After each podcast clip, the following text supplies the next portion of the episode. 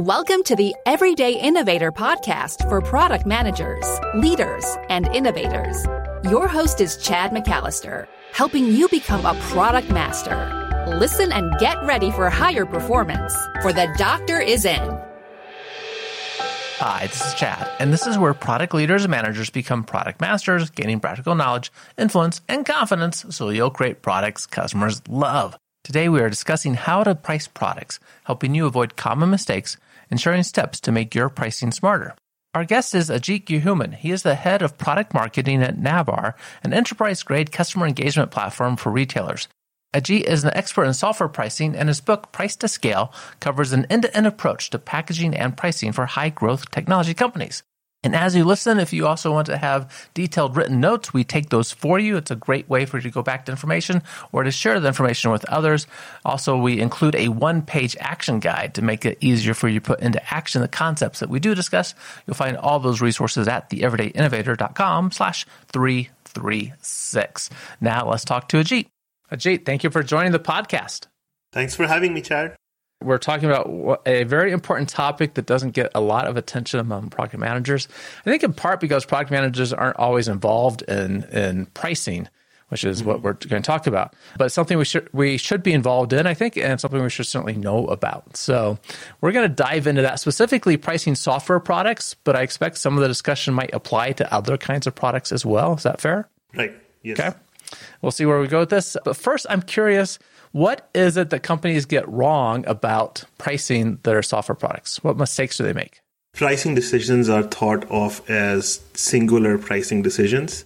And later today, we'll talk about my favorite quote. But actually, with many things in life, the thing is not the thing. So the price point is never really the problem when you're having trouble in the market.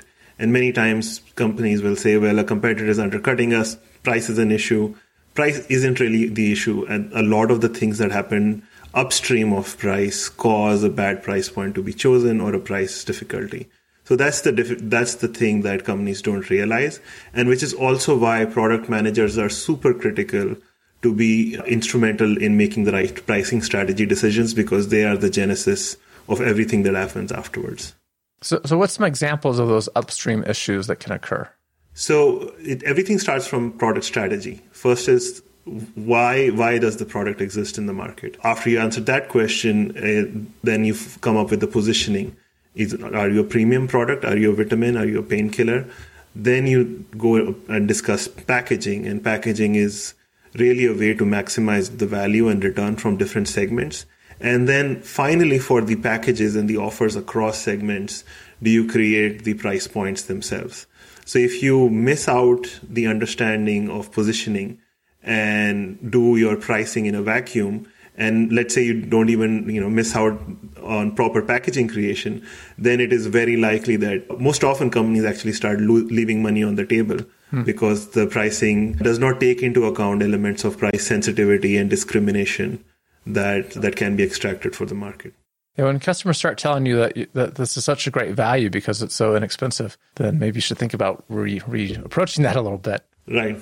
In terms of positioning, you talked about the vitamin or the painkiller, something that actually solving a problem customers need solved, or maybe adding some value in some way that maybe maybe less valuable and overall than the painkiller. Is that what you're talking about there? Yeah, so vitamins and painkillers are certain. There are certain mind spaces in a customer's mind. So positioning is all about how a customer perceives your product and is less about the thing itself, but how they, they heuristically place your product in their mind. Now, depending on if you are positioning yourself to be a premium product like an Apple, you can then extend a lot of pricing power if the customer buys that positioning. However, if they do not, then no matter what the price is, you know, even if you try a higher price, the it will not stick and the customers will suspect that higher price. So, in a sense, the groundwork of traditional product management and marketing activities on positioning goes a long way to actually establishing the price.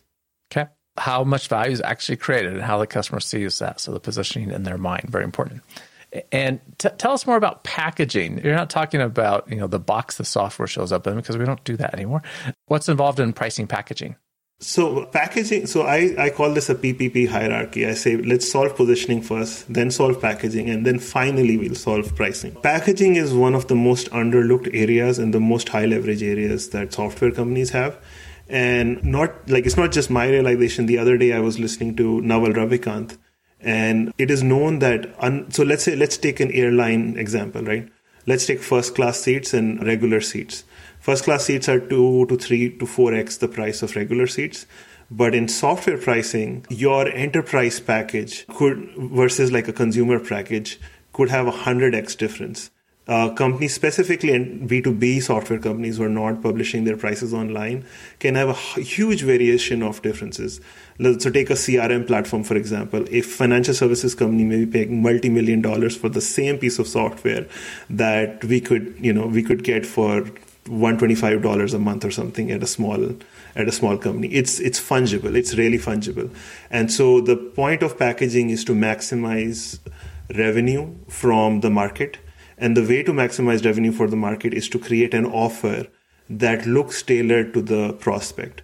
When we create an enterprise package and we bundle in things like enterprise security, ability for teams to work together, the features that enterprises care more about, they start to value that software. And in that sense, software is a Veblen good. If it is too expensive for rich people or in you know quote unquote enterprises, they may actually not even value it. So in some cases, higher pricing increases their perception of the value of the product, especially in those type of segments. Mm-hmm. At the same time, similarly, these same companies like take Salesforce, Zendesk, for example, they have more SMB offerings that are much cheaper offer 80% of the functionality in a much lightweight self-service manner and and they try to maximize the value on the long tail there as well. So packaging is a way to maximize revenue from the market. And it's really where you can use the power of this fungible nature of software to get more value. So part of that to me sounds like uh, what I would call, and it has been called by others, the whole product concept right? As we're trying to grow our market, uh, the, the, share of the market and the majority of the market, we're looking at the other features that those customers are expecting and needing from us. And so for different customer segments, like your enterprise customers, they may have more in the way of maybe uh, security, team collaboration, other aspects. Those create a whole product for them. Whereas maybe our small business, if we happen to be selling to them, they have some different needs. Maybe they don't need as big of a solution. And we kind of tailor I, the, I guess the package could kind of be a menu of right. almost different pieces we bolt on. Right, right. It can definitely be a menu. And the counterintuitive part of that is, you know, in the words of Gordon Ramsay, less is more. Uh, so when they see the right set of things that align to their perception of what the software should be at the enterprise level, that is that unlocks the value. But if your menu becomes a big checklist, then you can actually start to lose the customer too. So there is a there is a Goldilocks zone of the right set and number of features that when you present to the prospect unlocks unlocks that value. Very good. So thanks for helping to set the stage a little bit for packaging. I'd like to walk through an example. So everyone listening, yeah. maybe let, us just say we're part of a startup organization and we have formulated maybe uh, Ajit, you and I are doing this for them because they're all product managers. However, you want to think about this, listeners. Yeah. But we have formulated a platform for product managers to make your life easier, right? Just like accountants might use Quicken, we now have a platform for product managers to take take some of the tediousness out of your job and help you do a better job with the product and your product teams. So this is going to be a SaaS based platform. Let's talk through Ajit, how we go about you know formulating the pricing for this. So, so I'm going to take you through kind of my heuristic of PPP, mm-hmm. right? So first, let's talk about positioning, right? So I know there are, I've actually known of people who run uh, software roadmap companies. So I know already some mm-hmm. competitors. Mm-hmm. So for example, aha.io sure. is a product roadmap company. So let's say we are, we are more of the enterprise players in the space, right? Let's say we are targeting Fortune 500 companies. We are product management roadmap software for really big enterprise teams for complex software as opposed to uh, more, I guess, global 2000 or companies smaller than that with more lightweight SaaS, lightweight SaaS offerings with a uh, company which may have fewer PMs. So my statement there is uh, an act of positioning, right? I'm already huh? positioning and targeting the right segment that I want to target, and I'm calling out where I am differentiating. I'm differentiating in terms of capabilities that let a lot of PMs collaborate with each other. So it, it maybe has more elements of Confluence, a product like Confluence or Jira. So it's it's just a hypothetical example that we really should have a good understanding of what our differentiation is and and be able to define positioning. Because most products are not uh, look-alike products right? They're not copies of others. This is why positioning is important. On the con- conversely we could even have been a consumer product as well right? We could have said we are a product more for consumer product managers and not b2b so moving on. So let's let's so now having defined that we are more going to play more in the enterprise space we have to work on packaging. Now i look at packaging in two different ways there is the standard approach or it's it's a more widely known approach called good better best packaging out in the market. So you'll see a lot of companies publishing their packaging that says you know pro elite platinum. And there is more of the uh, complex area of more i would say modular packaging that enterprises use. So in this case i would tend to go with uh, something that's more value based and it would automatically lead yield a better match with the modular packaging approach. And basically, and I will, you know, I, I, in my book I will explain this process, but basically we try to make a mutually exclusive, completely exhaustive list of all of the product features of our product, and we try to map it to the use cases that the product solves. And then the packaging, we have to decide is our market homogeneous or heterogeneous? If the market is homogeneous, then like even a single package may work which has different modules that we can add on top of each other to make sure that we can maximize the value from the market. If the market is heterogeneous, we may need a couple of different type of offers, let's say like pro platinum, and build in these values that are mapped to use cases within them. So I, I, I make the point of mapping to use cases because prospects value products based on the problems that they solve, not necessarily on feature set. So we have to take a bunch of features, group them together, and say, okay, what use case are we solving the problem with? So that's an exercise we would do internally. Then we would vet it with customers to make sure when they are presented with a certain package, they can rate on whether that meets their need. What are the features that or capabilities they rank the most highly? What are capabilities that they rank? You know, maybe they're not interested in. That sort of ranking helps us refine our packaging and make sure we are landing the right package. I'm going. I'm doing a very abbreviated version, but there are methodologies for all of these things. Mm-hmm. So, so we've gone through the first P positioning. We've gone through the second P packaging. Let's assume the output of this stage has given us two different packages that has a list of modules within that. Now we have to think about pricing. Now, when we set up this problem, we decided that this is a SaaS-based product, right? It's a subscription product. In all of the research that I have done on SaaS-based products, there are only really two types of pricing approaches. The first decision we have to make here is choose our pricing metric. The second decision we have to make here is choose our pricing structure, and then we can choose the price point. So, as far as the pricing metric is concerned, we have two options. We can have a capability based pricing or a consumption based pricing model.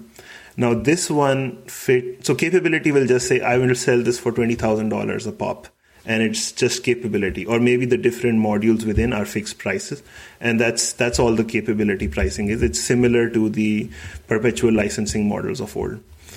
The the the one that is more often used is a consumption based pricing model. So consumption based pricing could be per api call per per usage of SM, per sms sent out per ec2 storage ec2 compute used and most common it is per use per user uh, per user charge right? In this case it's it is very likely that since it's a road mapping tool that's going to be used by a lot of product managers it fits very neatly in the per user category of of pricing. However this is this is a place where i would put a bookmark that depending on the product choosing the right pricing metric can get you 10 10x difference in the revenue that you obtain back from customers.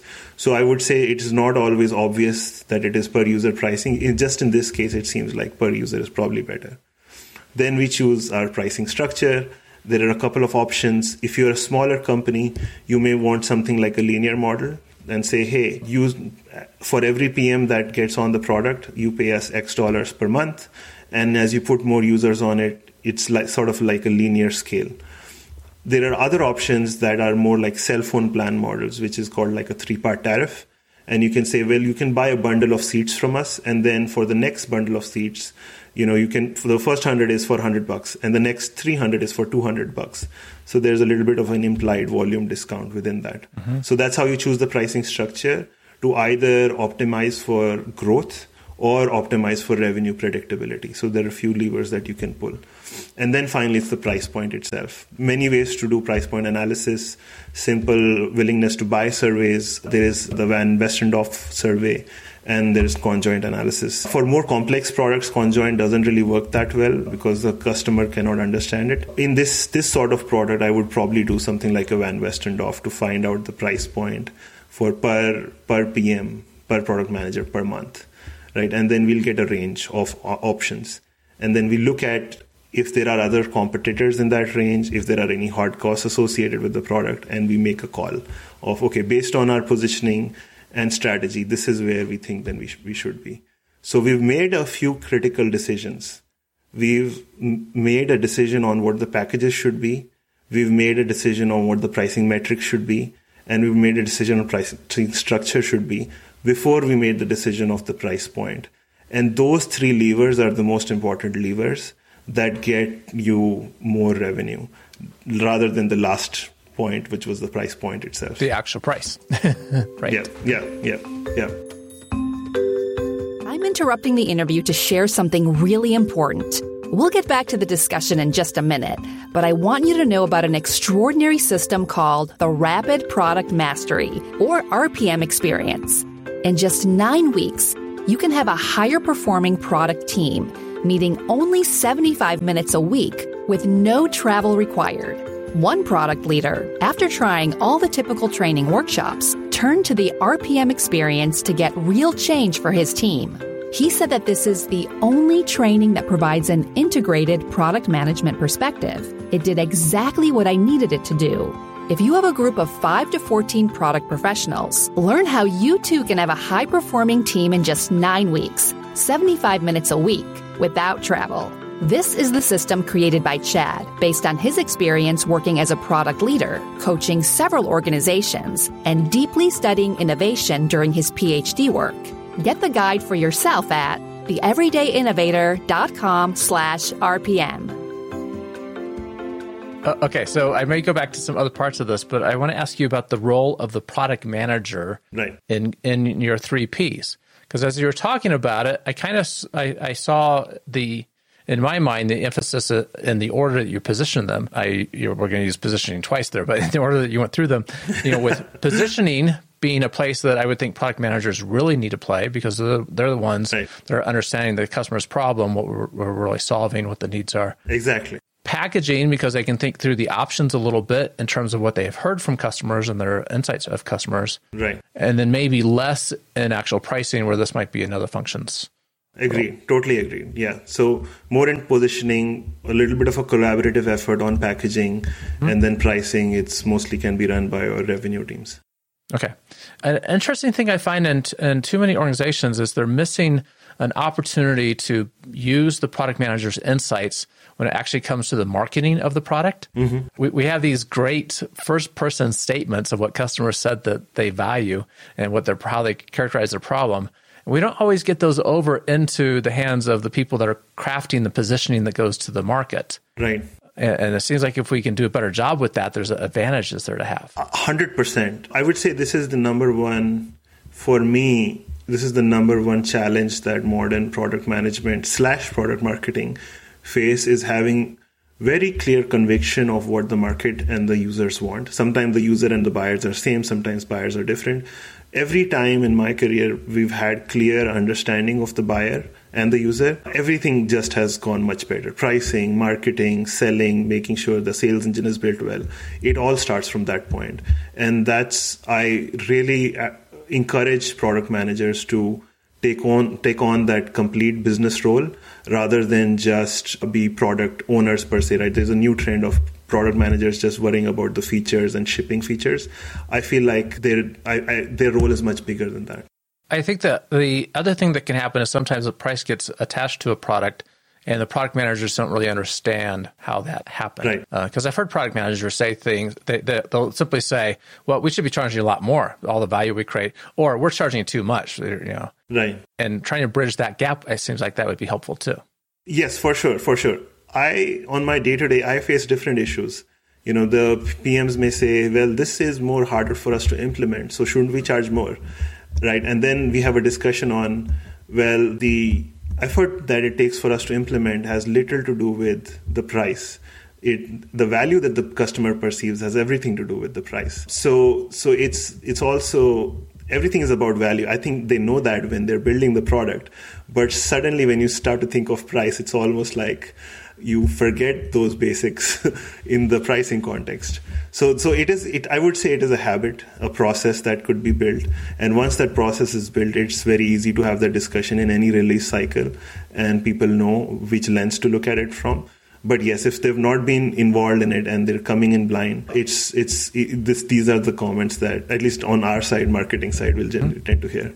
Yeah, speaking of the marketing side of that, who do you find is actually crafting that pricing strategy? Your your third P. So once we have the other information in place, who is who's taking on, on that responsibility? I mean, I would uh, assume that it is someone in marketing, either product marketing. I've seen a lot of CMOs work on it directly as well, just because it's such a strategically important activity. In organizations where maybe the skill set isn't available, I've seen people hire a consulting firm, though I, I don't necessarily advocate for that. I've also seen sales operations folks do it. But generally, a CMO slash product marketing is the most likely candidate.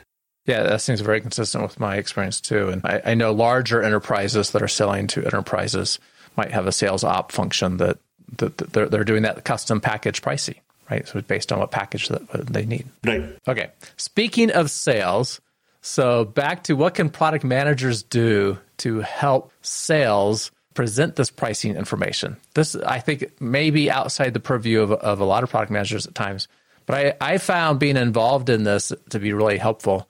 And, and sometimes, actually, it has been my responsibility as a product manager to help prepare materials for sales, just to be able to position the product properly, including the pricing. How can we help? Two things come come into play here, and more so with subscription products. Customers want to know how their usage, as their usage grows, what is the impact on pricing, and can customers predict it?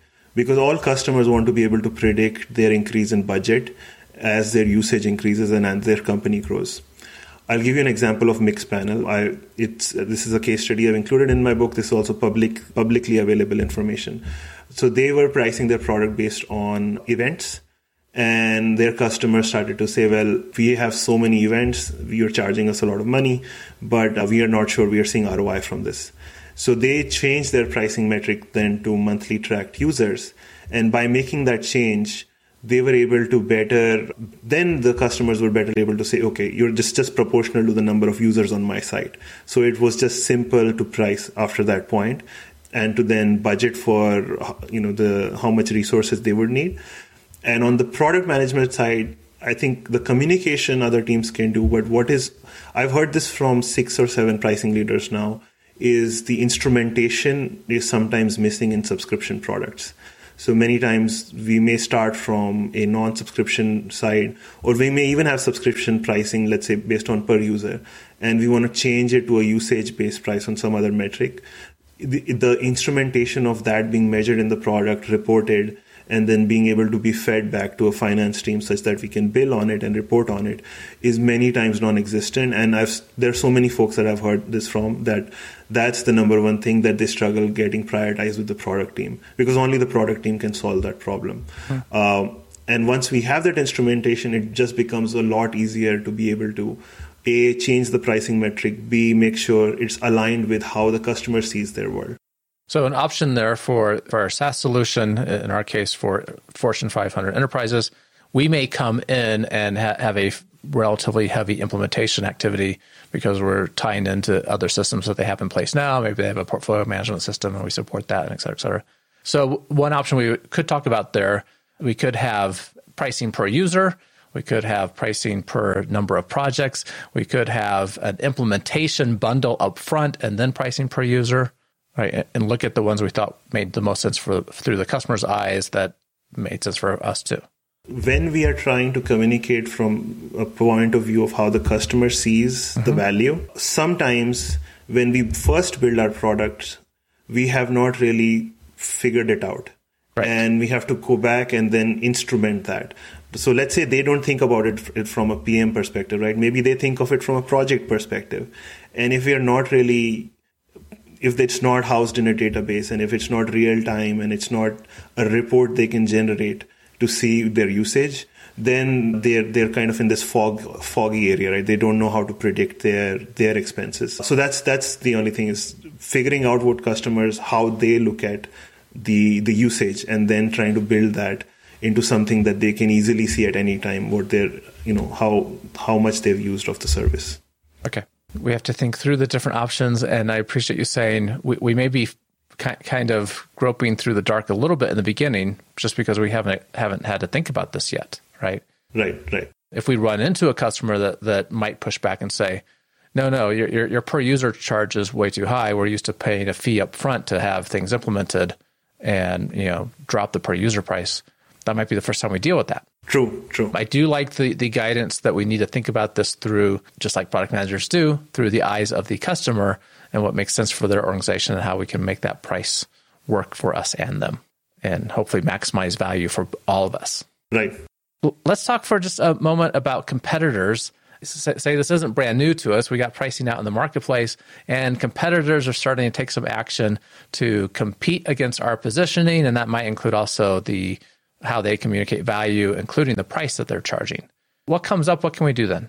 A very common occurrence in SaaS companies is the sales team may come and say, "Well, this competitor is too cheap. The price is very competitive. We need to drop our prices." that's the that's the last thing you should do in in most instances the the act of lowering prices just because a competitor is cheaper makes the signal that you cannot you one you don't have confidence in what your existing capability is and two you don't think that you can actually differentiate and build something that will be more valuable to your users. So i have we've often had like i run the pricing channel on uh, revenue collective and i've gotten these questions sometimes. It was not just me. It's not just me who's saying this. Is unanimously everybody else says the same thing. Don't touch your price first. First trying to understand what is it that they are offering. How are you different and what is it that customers are even valuing. Sometimes there may be a new player that comes in, they slash prices a lot. Customers are not immediately going to go to them if they have an unsustainable business model. Mm-hmm. Customers really like, especially if as you go up in B2B settings, customers want a partner. They don't want a fly by night competitor and you know risk their business so it's it's it's a very often encountered scenario and it's with some experience it's often you know it's a, it's a time to discuss differentiation is what i'll say that's when you discuss differentiation and say well are we do we feel we are differentiated do we feel our roadmap is strong enough yeah. In that, what I think you might also be saying, at least what I've seen used, is we try to create differentiation where we can to add value to the customer too. Right. And so I've seen in the in the packaging, to say, well, you know, instead of immediately trying to just meet the price, organizations will say, well, you also have this other need over here, and we can add that to, to this deal, you know, for the, the price we're talking 100%, about 100%. 100%. 100%. I'll actually add a story here uh, from it's a few years old.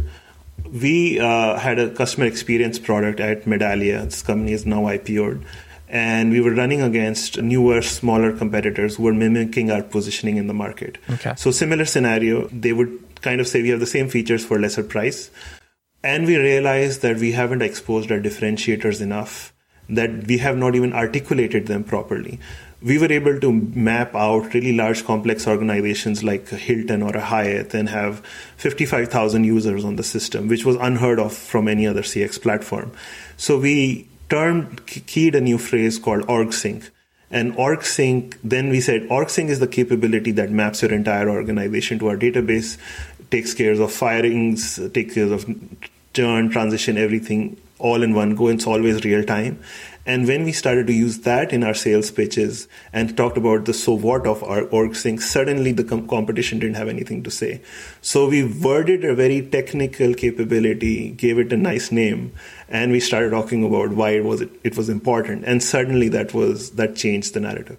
Right, absolutely. Because the cu- customers can't respond to the question, well, you don't have have this special feature, right? The, this capability, right. you know, or sickness. Right. Very good. Okay, as listeners know, we love a good innovation quote, however you want to frame that as an innovation quote or success quote. What do you have for us and tell us what it means to you? Right, thanks, Chad. So, this is uh, something I've been mulling over for the past month, but it's definitely something that's been in my mind even before I heard it.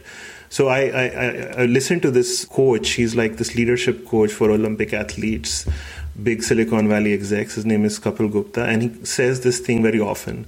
The thing is never about the thing. So the thing in sports, uh, a job, Silicon Valley, whatever, medicine, it's never about the thing that you're trying to solve. It's always about the mind. So that's his quote.